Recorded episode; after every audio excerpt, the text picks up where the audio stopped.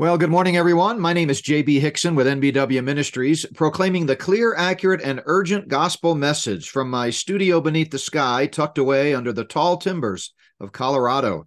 And it's a beautiful, crisp, cold morning here. No snow in the forecast, uh, but a nice, warm uh, office here where I get to talk to one of my dear friends uh, David Fiorazo. Today is Thursday, November the 30th. I'm so thankful that you've joined us. And I'll bring David on here in just a moment. We're going to talk about his brand new book, Assault on the Image of God, which actually hits uh, the market today. The paperback is available today. I'll tell you how you can get it in just a moment. But what a powerful book. I think every believer needs to have it on their shelves, uh, especially in this day and age when the devil and his earthly minions are doing everything they can to marginalize, attack, uh, and destroy ultimately humanity. But a uh, couple quick uh, announcements as we wind up the month of November. I want to thank you all so much for your prayers and support. It's been a phenomenal month here at NBW Ministries. We certainly appreciate your prayers. We couldn't do it.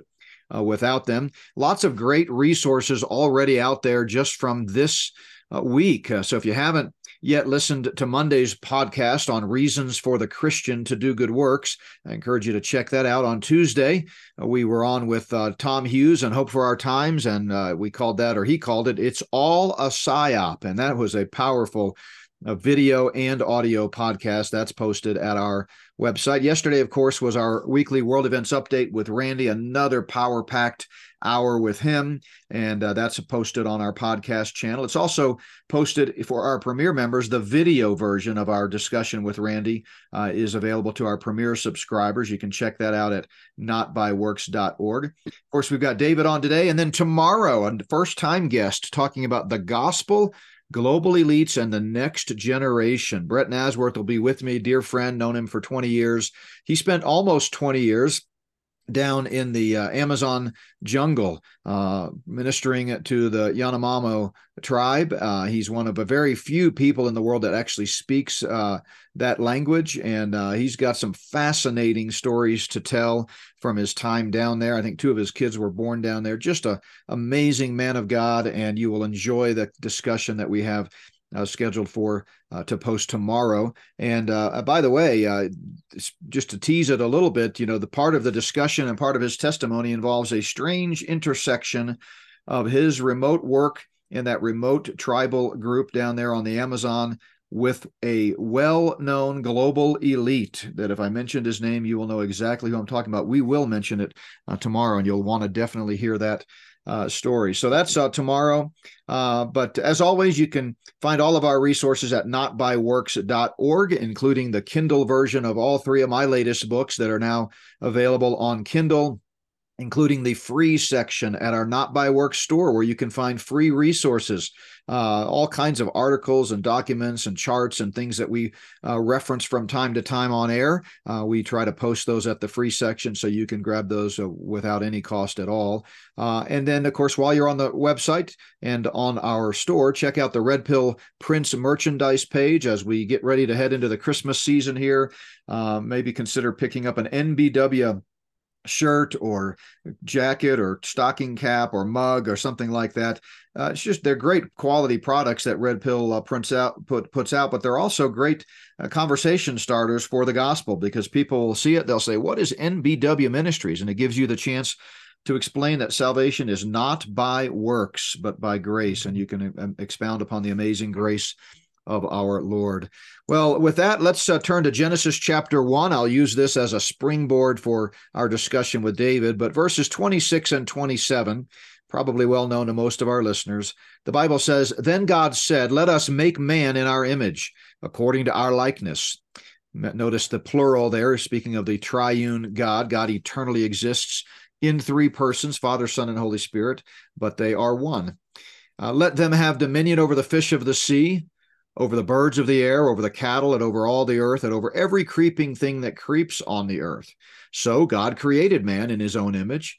In the image of God, he created him, and male and female, he created them. We need we don't get reminded enough of the amazing uh, creative act of our God to create us as image bearers of Him. Of course, we know the rest of the story. We tarnished that image when we fell and rebelled against a holy God, but He took the extraordinary step of providing redemption to restore uh, that image in uh, him, in mankind, uh, through faith alone in Christ alone. And Paul says, if any man is in Christ, he's a new creation. Old things have passed away. Behold, all things have become new. But boy, that image is under attack. And so, with that, uh, let me uh, bring on my good friend, uh, really needs no introduction, David Fiorazo with Worldview Matters. You can find him at davidfiorazo.com. He's also got a page on harbingersdaily.com.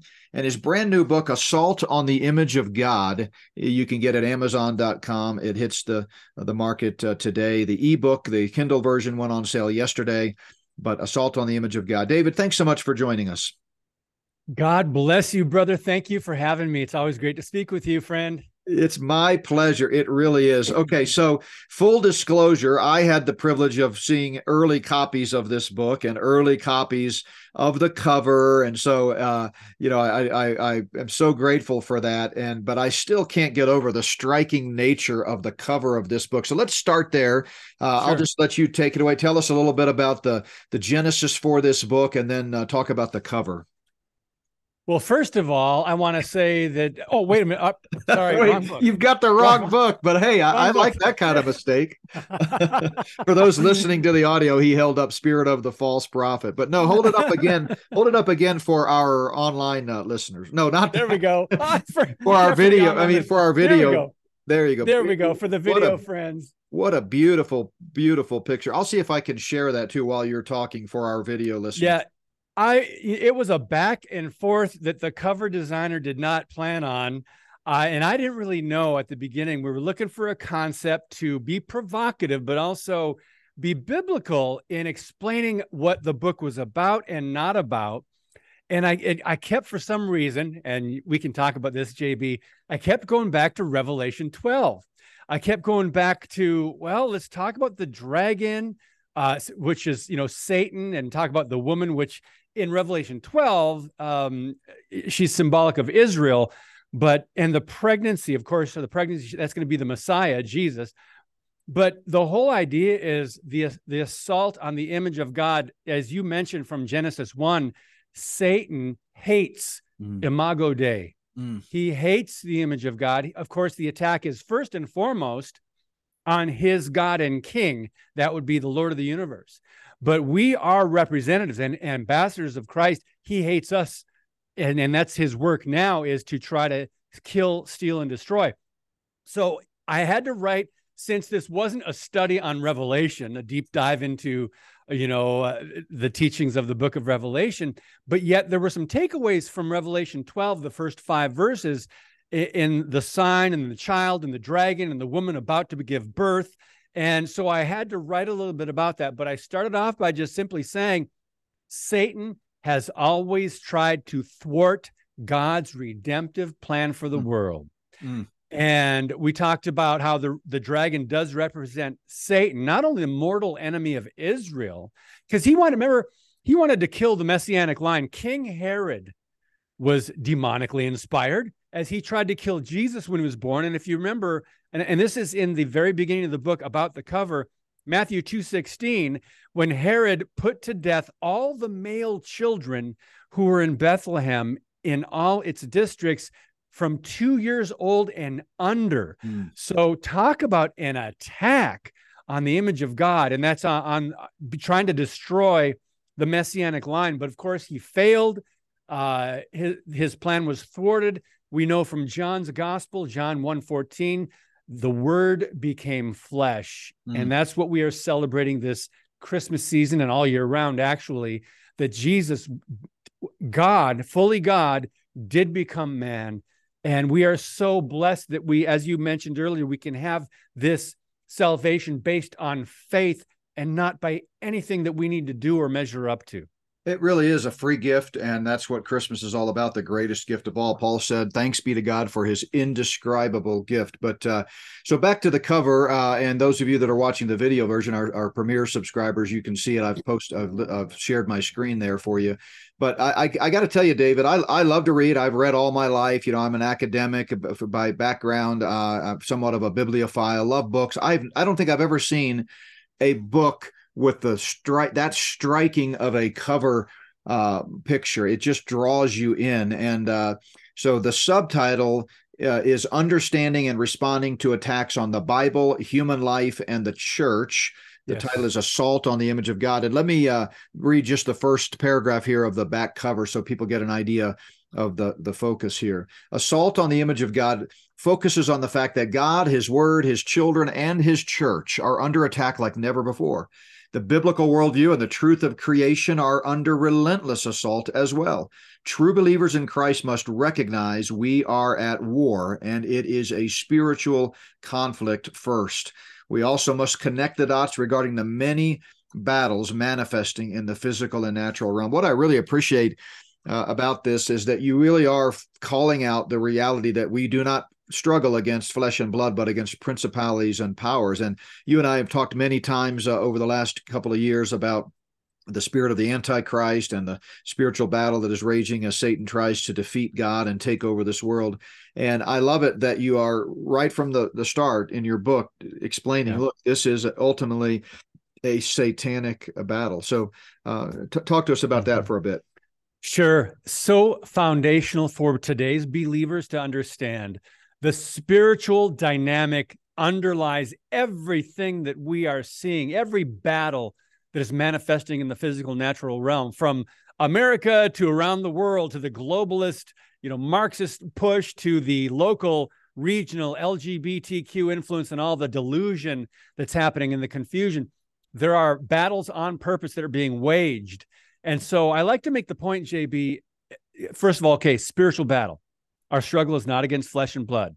But we have to recognize that just as we, believers in Christ, are called to make disciples, to preach the gospel, and you know, hopefully advance the kingdom, Satan and his minions are also busy at work making disciples. I like to call them disciples of the left. Um, if you look at, for example, just one example, the public school system, the government run schools, they're making social justice Marxist disciples. And so he is using that system.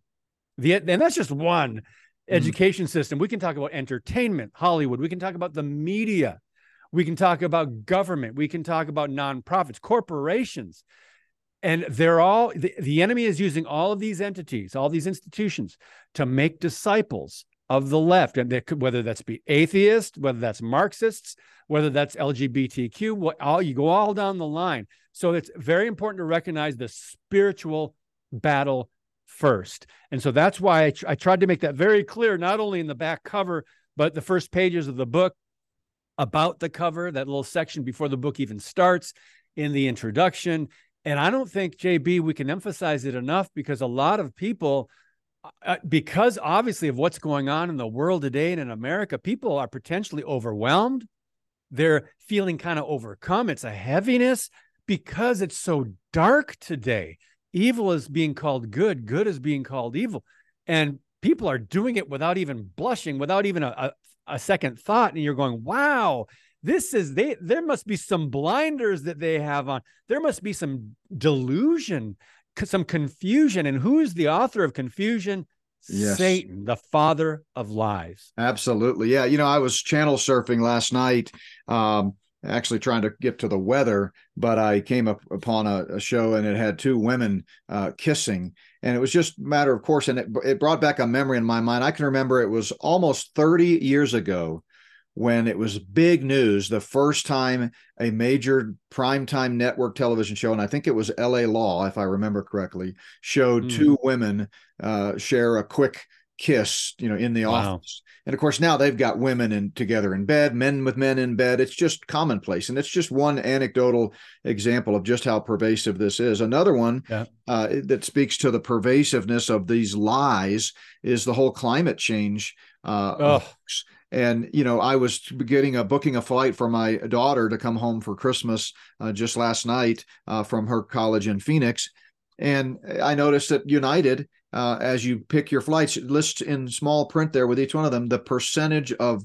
you know a carbon that it's using, and so you you know you can choose based on how much carbon that flight's going to use, and it's just so ridiculous how pervasive this life is. I've got Alex Newman on later in December uh, to talk about climate change. Nobody better than him, as you know, that to, to expose yeah. that, folks. Uh, he'll be actually at COP28 in in Dubai uh, later this month, reporting directly from there. But anyway, as I look at some of the chapter titles here, I love the breadth of this.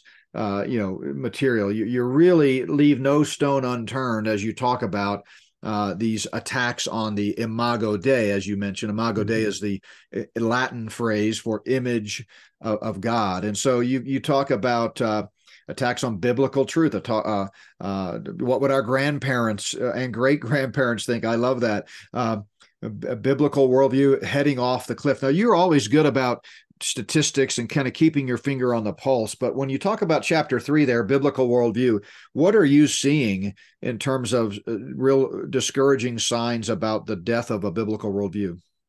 Good question. And I think the same thing you would be concerned about the decline of the biblical worldview in mm. the church. Wow not only among people in the pews and the comfy seats, but among leadership, pastors. I think in the last couple years, the Barna research that has come out has been not really shocking, I guess, but disturbing in that pastors have a low biblical. I think it was something like only 37% of pastors. These are lead, these are the ones that are teaching the word of God, supposedly, in the pulpits across the country, mm. and only 37% of them. Let's talk about youth pastors 12 to 13% mm. of hmm. youth pastors. So when we just that chapter is on in the church, if we've got these issues in the church, I mean, Satan has sent false teachings and false prophets into the church for decades and decades. Now we are just unfortunately seeing some of the rotten fruit of that. But when you see the biblical worldview declining at such a rapid pace, it's concerning because you look down the road a few decades and there's not much bright light when it comes to the idea that maybe the gospel will be the, the true gospel, the full gospel will be presented and shared. If even in the church, if people don't have a biblical worldview, this nation, if our church is going to be in trouble, JB, our nation is in dire straits.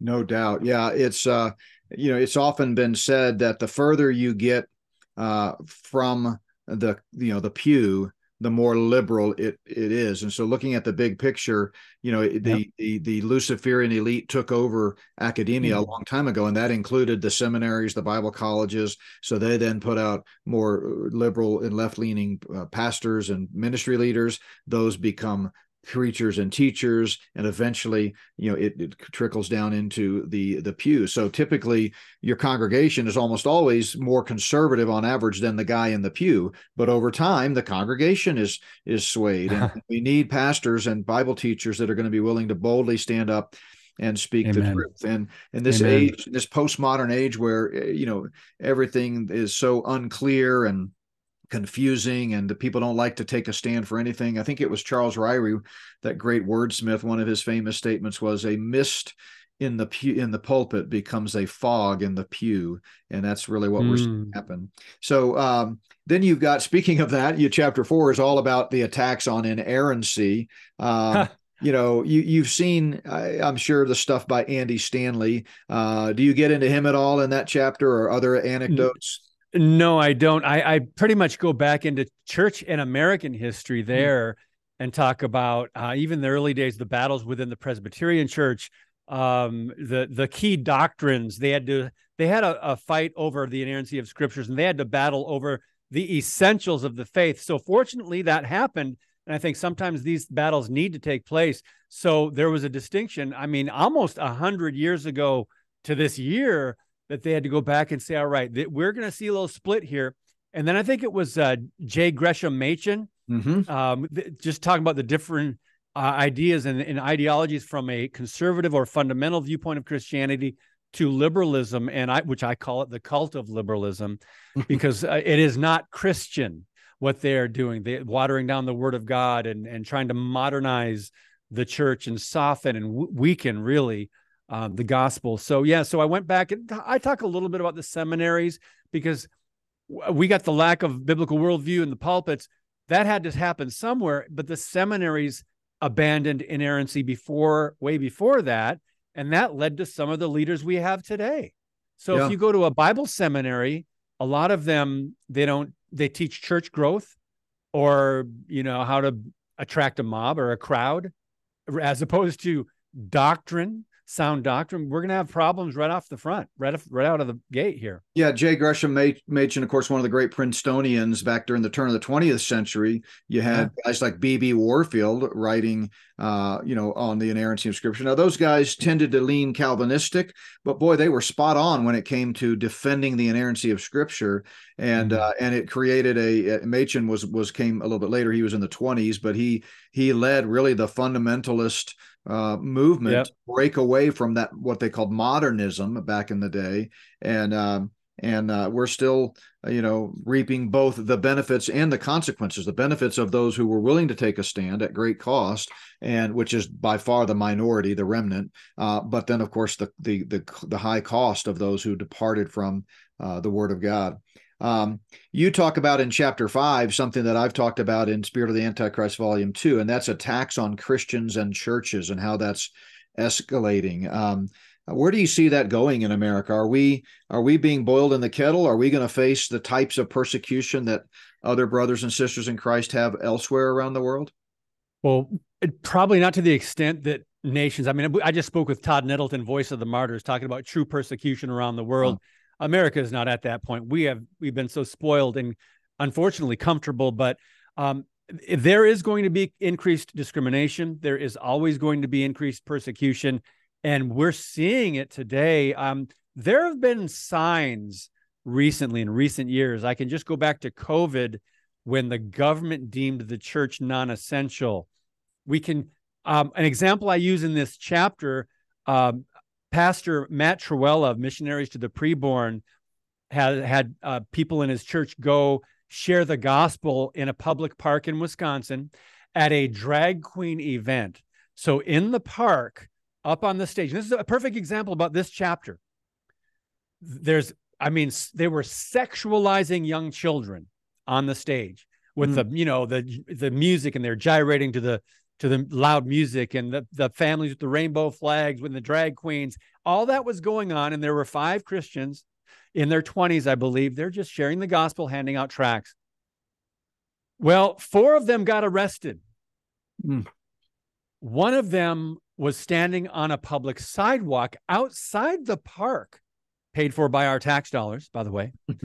and he was simply, and he wasn't even reading anything controversial like Genesis 1 26, 27, or something about homosexuality. He was just reading something, a passage of God's love out of Galatians. Mm. And I saw the video, JB. It's one of the most disturbing things I think I've seen this year.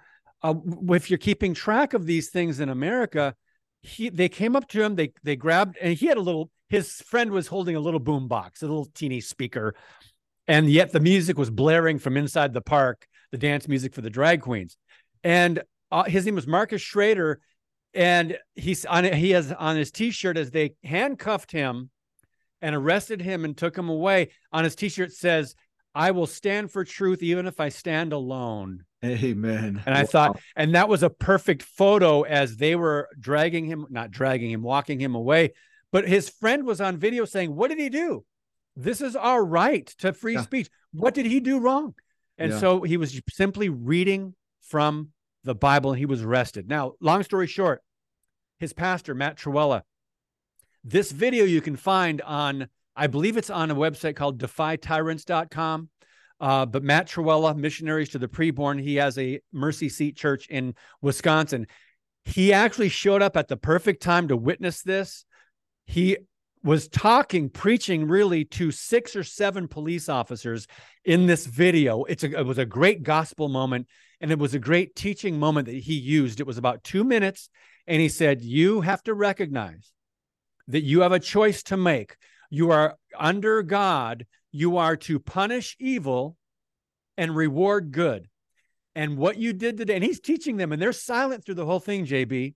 Hmm. He's teaching them, he's saying, what you've done today is just the opposite. Justice has been flipped on its head. You arrest the good guys who are out there talking to people and handing out, you know, gospel tracts, and you are endorsing the bad guys. Look, I mean, and then at that moment, something sexual happened up on the stage, and he says, Look, look up on that stage. If you don't tell me they are not sexualizing children, and he, he preached to them about their responsibility. He said, You have the guns, you are called to serve and protect. And, and he basically rebuked them, but he did it in such a gracious, loving way.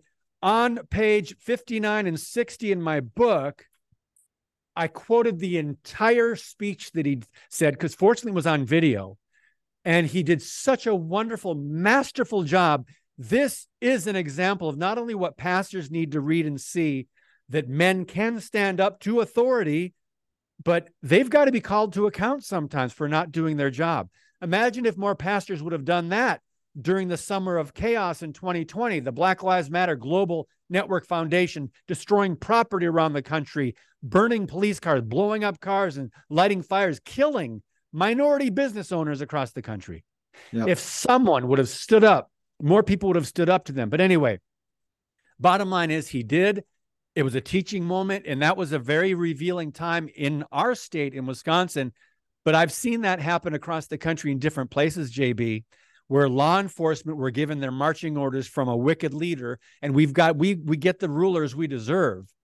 We've got Yeah. wicked wicked mayors or governors and law enforcement. They have a choice to make. They're not bad people, but they can choose to enforce the law, or they can choose to ignore. And and in Wisconsin, there's a statute that it is a felony to sexualize young children, whether it's in public or not. There's a law on the books that it's a felony. And so up there on that drag stage with the music pumping and beating, and they're dancing around like that, scantily clad. I mean, a lot of homosexual men dressed as women, raunchy women. Um, they could have been arrested, but they weren't. So that kind of sums up this chapter attacks on Christians and churches, followed up by the next chapter attacks on free speech. And we're seeing that people just publicly praying outside of a Planned Parenthood clinic and being arrested or being Yeah. persecuted just for doing that. So Yeah. we're seeing things flip and change in America. Oh, it's stunning. Yeah. And uh, did so did that guy uh, I think he ended up being released and without charges, right? He ought to sue Yes. the the police, I think. Uh, I mean, it's unbelievable. And you know, here you've got the exact opposite: a felony being committed in plain sight. They do nothing. Yep. A guy sharing the gospel of Jesus Christ, you know, quietly, not causing a scene on a public sidewalk, and they handcuff him and haul him off. I mean, proud. Yep. What a great country, Amazing. you know. Proud, proud what a country, as Yakov would say. But uh, yeah, you know, the, the sad part of that uh, illustration that you just gave is the, is what you started out with at the beginning that most Christians um, are, are numb to it. You know, it, it reminds me of that. I, I'm a child of the '70s, and so you know, it reminds me of that uh, famous. Uh, uh, song uh, written by those two great theologians, David Gilmour and Roger Waters uh, from Pink Floyd, "Comfortably Numb." You know, you remember that song? I tell you what, Yes. that's that's a perfect metaphor for most Christians today. They just, you know, until it touches them, it's not going to to really, uh, you know, resonate. And uh, so I think that's Yeah. what that's what we're facing. So uh, we've got a little bit of time left. I'd love to talk about, uh, you know, you, you really call out, rightly so, the medical industry and uh, and some of the role that they're playing, not only in the uh, the uh, you know abortion uh, big business, uh, but also uh, you know some of the other corrupt aspects of the medical medical industry. Give us a, a thumbnail sketch. I, we want people to buy the book, so I don't want them to. I don't want to tell the whole book, but I, I would love That's okay. a thumbnail sketch of that chapter. Well, there's several different aspects of this now when it comes to the medical industry. We've we've seen during COVID what happened when what the and people that were just trying to tell the truth or get the information out there were silenced or or they got fired. Doctors. Yeah. So I had a friend of mine, Scott Schara, whose daughter was 19, Down syndrome. She was killed at a hospital because of the COVID protocol. He and his wife contributed one of those chapters to my book Hmm. and that was on the the complicit medical industry. It's Grace Schara's story that's in the book. The next chapter, I believe, it's do no harm and do not lie. Now, the do no harm, That's, of course, part of their oath, supposedly. But the do not lie, what does that have to do with? Of course, there's corruption in every industry, but the transgender industry, the transgender ideology, that comes into the do not lie. That's where Christians come in. We have an opportunity. Do we follow the preferred pronouns that mm. someone demands that we use yeah. when we know it's not true? Christians in the workplace, Christians in public, we have a choice to make when it comes to are we going to bear false witness and call call a girl a boy or a boy a girl but that's what they're asking us to do some of them are demanding it but there's doctors that are doing surgeries now called non-binary surgeries mm. Horrific stuff um, i mean i want to make frankenstein science fiction again yeah you know we're seeing this stuff carried out on healthy bodies and th- let's go back to something you said at the very beginning or a little bit ago, you mentioned the environmental movement. Yeah. One of the aspects under the attack on the image of God in the book is population control. Mm-hmm. We've got the abortion movement. We've got our own Holocaust in America that we just kind of look away from. It's Margaret Sanger and others who inspired this whole movement. She inspired Nazi Germany, by the way. You can mm-hmm. read up on that history um, and her birth control review back in the early 1920s or late teens. So you got the abortion movement, you've got euthanasia. I think your state might be one of them where legalized euthanasia or doctor assisted suicide. Yep. So five or six states. So that's killing the elderly. We've got killing the preborn, killing the elderly. We've got the homosexual movement, which you cannot reproduce. So you have to recruit. Mm-hmm. You cannot reproduce. God says, be fruitful and multiply. You cannot fulfill that with two of the same sex. So that's a delusion there. That's a deception there. And now you got transgenderism where they're cutting off healthy body parts and genitalia of males or females and causing infertility. But what else? You've got vaccines, mm-hmm. which have caused infertility in women. And so you've got all these things coming together, JB, like a ticking time bomb ready to explode. All of them impacting the image of God, impacting population, impacting human, the, the future of humanity. And so the global elites, it's not just them. We've got people in our own country that are pro abortion or pro gay marriage, and all of these things are against human beings producing as God divinely ordered, as God intended. Yeah, it's it's really stunning uh, how Satan has turned everything on its head. Um, you know, and and you hear even Christians uh, ignorantly say, "Well, we want to we want to do the loving thing, and if they want to be t- called by a certain pronoun, we've got to call them by that. Or if that's if they want to, you know, take the vaccine, you know, the the, the gene altering bioinjection, we've got to let them do that." But I've said from from the outset of the pandemic, it is never the loving thing to do to perpetuate a lie.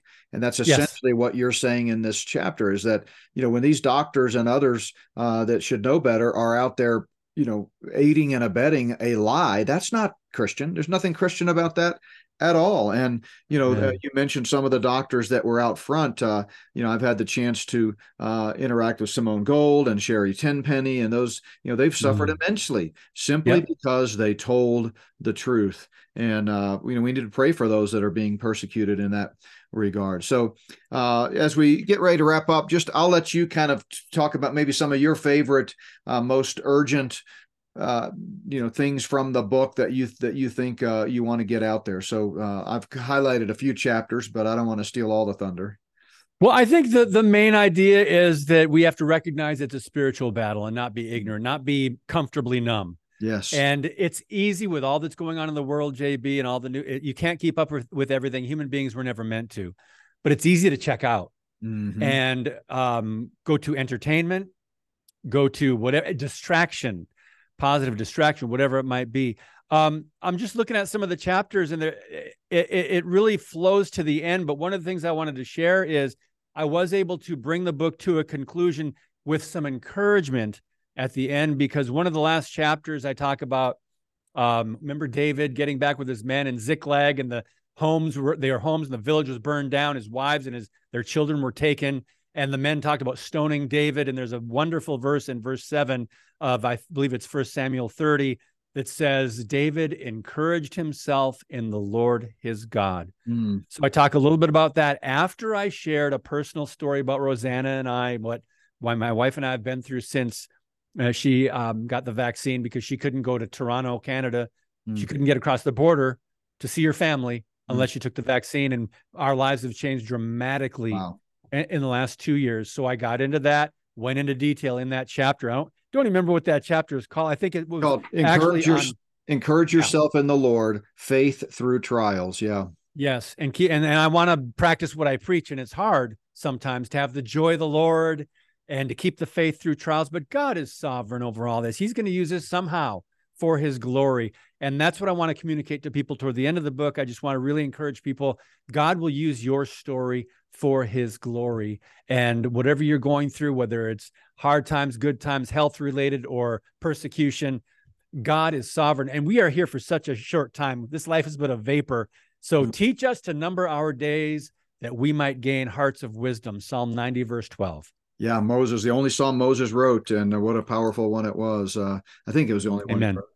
But uh, Well, listen, David, you are just just a great uh, friend and a great man of God. Uh, you you need to write more because your books are phenomenal. Canceling Christianity. We used to sell that at our online store until we changed over our whole format. And the problem is, I'm writing too many books. I got too many of my own books out there. I can't write put all these other good ones out there. It's funny when we first a- start, when we first started at NBW Ministries, I would have like two of my books and then 20 others for friends and colleagues. And oh, slowly over the 20 years, those have kind of slipped away. And uh, but uh, anyway, folks need need to get Assault on the Image of God, and you can get it at Amazon.com. Uh, David Fiorazo has been our guest today, and he's uh, he's the author. But uh, great work, my friend. Great, thank you. And that's a good problem to have when you're writing more books and putting them out there and uh, running out of space on your website. But JB, I appreciate your friendship. I, I just want to thank you personally. It's been a a blessing in my life since I met you uh, several years ago at the Liberty Pastors Conference. Actually, we knew each other before that, but we were able to meet in person. In was that Edmond, Oklahoma? I think so. Yeah, Oklahoma. Yeah, was, yeah, yeah, that yeah. was great. Well, and uh, and folks, I'll uh, as we wrap up here, I'll be on Worldview Matters with you next week. Yes, yes. And uh, so we're going to be talking about Christmas, and uh, mm-hmm. as we get closer and closer to uh, to that wonderful celebration of the birth of our Savior. So looking forward to that. Always a privilege. But uh, thanks for joining us, and and folks, thanks for listening. again, Premier members can see the video version of this, and you got to check out that cover. Even if you're not a Premier member, go to Amazon.com and check out the cover. It is amazing amazing. Uh, kudos to whoever did that uh, work for you. Uh, but uh, anyway, uh, davidfiorazo.com, harbingersdaily.com. Of course, you can get the book at amazon.com. But thanks everybody for listening. Have a great week. Uh, check out notbyworks.org for our other podcasts and videos that were posted this week. And we will talk again soon. God bless.